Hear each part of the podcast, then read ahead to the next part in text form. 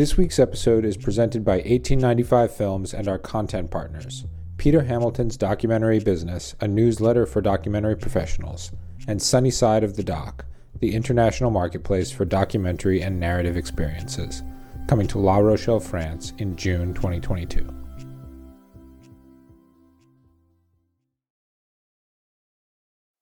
In the summer of 1899, an amateur singer named Lee B. Woodcock positioned himself in front of a strange mechanical contraption. So if you're yelling down into this thing with a horn to amplify your, your voice, you can get that needle vibrating.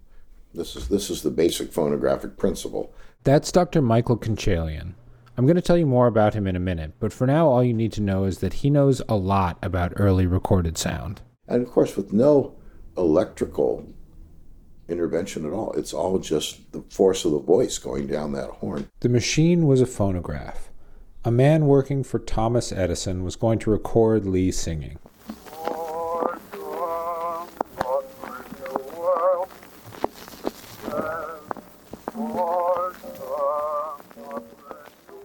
It just blew people away. They just figured it was a ventriloquism thing going on. I mean, nobody could believe a machine would talk. So um, just to hear a scratchy old voice was novel. I'm Tobiah Black, and this is Artifactual from 1895 Films.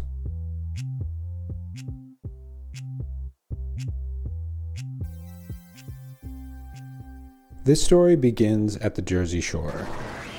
I cannot wait to get to the Jersey Shore. This summer, everyone goes to the shore. Yeah, that Jersey Shore. Except that back in 1899, it was a very different place. It was a destination for East Coast urbanites to escape the heat and disease of city summers. Think elegant Victorian hotels with enormous wraparound porches and afternoon tea. One of the regulars at the Hotel Brunswick in Asbury Park was a young Philadelphia doctor named Lee B. Woodcock. He had graduated from medical school the year before and was planning a two year trip to Vienna to complete his education. But in Asbury Park, Lee inhabited a different role. An Asbury Park Press article from the time describes him as, quote, a singer of note and a well known composer as well. And we might have had to take the newspaper's word for it, except for another notice carried in the same paper that summer. The headline read Inventor Edison will take cylinders at Ocean Grove. Edison first demonstrated the phonograph back in 1876. But early versions were extremely delicate. They were made out of tinfoil. It took another 10 years and an assist from Alexander Graham Bell's company before the phonograph became commercially viable. And these early commercial recordings didn't look like what we think of as records. First of all, they were cylinders, not discs, roughly the shape of a can of Campbell's soup or a roll of toilet paper. And second of all, they were made out of brown wax. This is one of the wax ones, for example. So this is all just a solid piece of wax. This is this is brown wax here. I'm repairing this for a friend. Um, so you can see it's, it's much softer. Well, my name is Michael Khanchalian. I'm a dentist. Dr. Khanchalian's being modest. He is a dentist, and I'm sure a very good one. But he's also one of the world's foremost experts on early recordings, known as wax cylinders. He wrote a book about them, and he was nominated for a Grammy. I bet your dentist isn't Grammy nominated. And Dr. Khanchalian has a lot of old record players in his home. This is a 1899 Edison Triumph machine. Uh, 1894 Regina music box. This is a World War uh, One Edison disc. This is the mid 1920s. Uh, it's called a Sonora uh, disc player. That's a 1920s uh, player system that plays with all the expression of the original artist. Edison's disc setup. Our TV is sitting on an original Edison disc holder here. So. But Dr. Khanchalian doesn't just collect this stuff. He also repairs these old recordings. In dental school, I taught myself tricks how to put these back together. Yeah, everything was, was applied dental skills. It's patience and time, and I have a lot of adapted dental instruments that I've created over the years. And I keep them in my little box of tricks here. They each have different names. They're adapted dental instruments. Uh, dental Explorer. I got it in dental school. I never used it on a patient, but I adapted it to the use of cylinder repair. Come on out of there, guy. Uh, that's a Ward's carver. And so this is the surface of the cylinder. If I placed wax and it's and it's a little higher than the external surface of the cylinder, I'll polish it back real carefully. And these recordings need to be repaired because they're so rare. They're delicate, and for many of these songs, there's only one copy left. When they started to get displaced by disc records in the 1920s, few people thought to save these wax cylinders. Back then, they were just the first of many outdated music formats, something anybody who watched vinyl get displaced by cassettes, or cassettes by CDs, or CDs by MP3s is familiar with. And it's one of the great ironies of this story that Edison didn't originally want these wax cylinders, which fundamentally changed our relationship to music, to be used for music at all.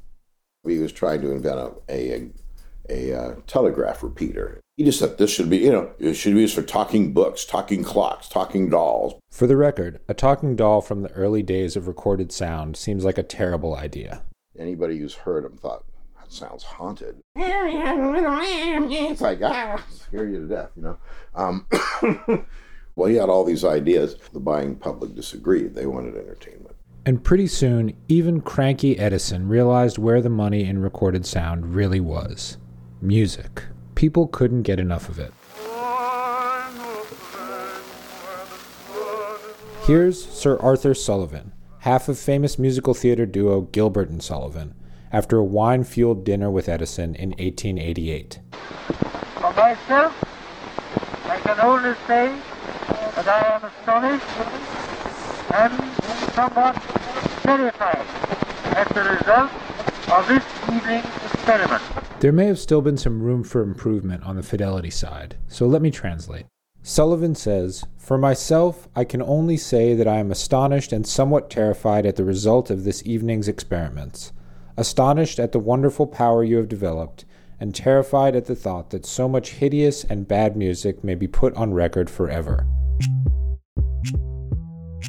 And that's exactly what Edison did.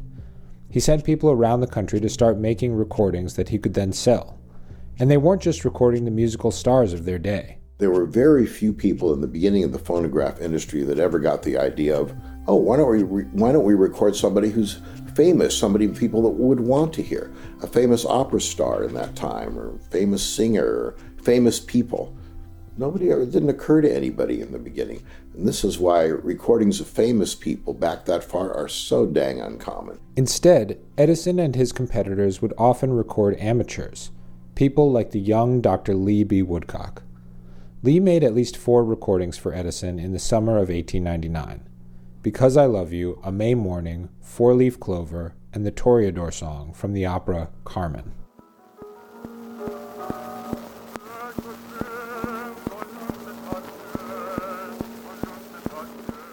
Edison didn't normally make recordings himself.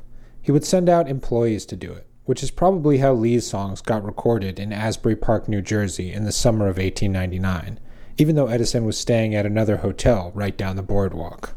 He normally would not go to record a band. He would send send his people there. But we know from newspaper accounts that Edison was personally supervising the recording of a 500 strong chorus in nearby Ocean Grove just two days after Lee made his first recording. So who knows? Maybe Edison was in the audience at one of Lee's concerts and liked what he heard.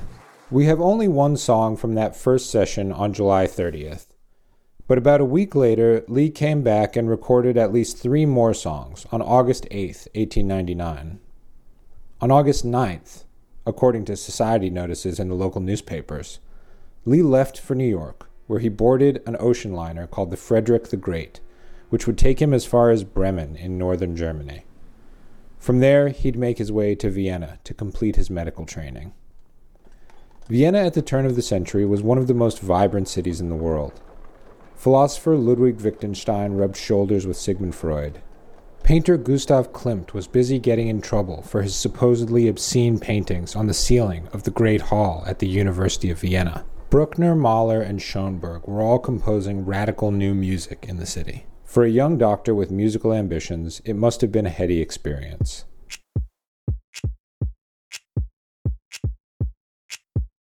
When Lee returned to the U.S. after his European tour, he landed in Scranton, Pennsylvania, where his mother eventually came to live with him. He practiced medicine, apparently with some success, for over a decade. Lee returned to Vienna twice more over the next few years to pursue unspecified, quote, special projects in medicine. But after the last trip he made in 1911, something had changed. The next year, he abandoned his medical practice altogether. He was going to open a school. He was going to teach singing.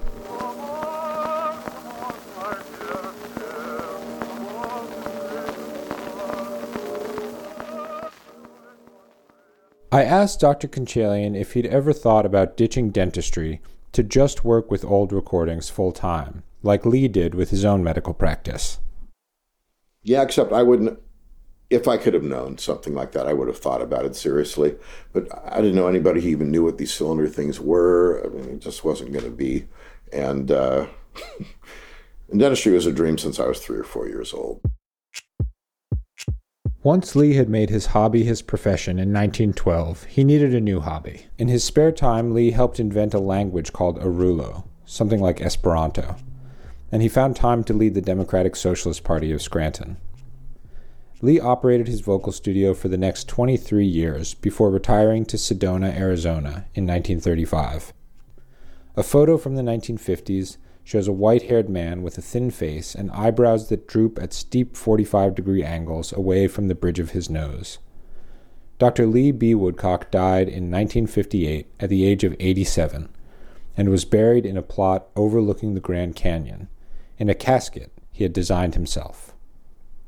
We don't know what Lee made of his brush with Edison, or at least with Edison's recording engineers, but apparently it had left him unimpressed. In 1906, the Tribune, a Scranton newspaper, carried an article about a talk Lee gave about tuberculosis. Lee began his lecture by, quote, denying the statement of the wizard Edison that science would make such progress in this century that there would be no need of physicians. And Lee was right. We still need doctors. So maybe it's for the best that Dr. Khanchalian didn't quit dentistry. Whatever Lee may have thought of Edison, recordings like his set the stage for a revolution an entire industry of recorded sound. But aside from any historical significance, I think Lee's songs are beautiful and a little bit haunting in their own right. I asked Dr. Khanchalian why these old recordings are so important to him.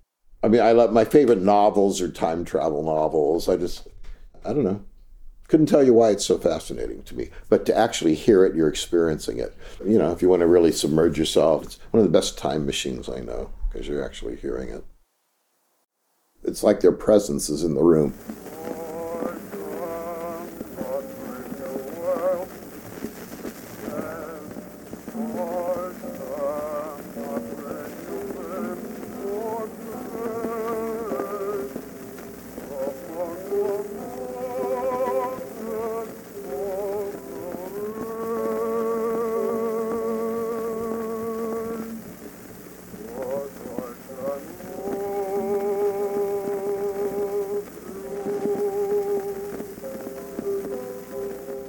Thanks for listening.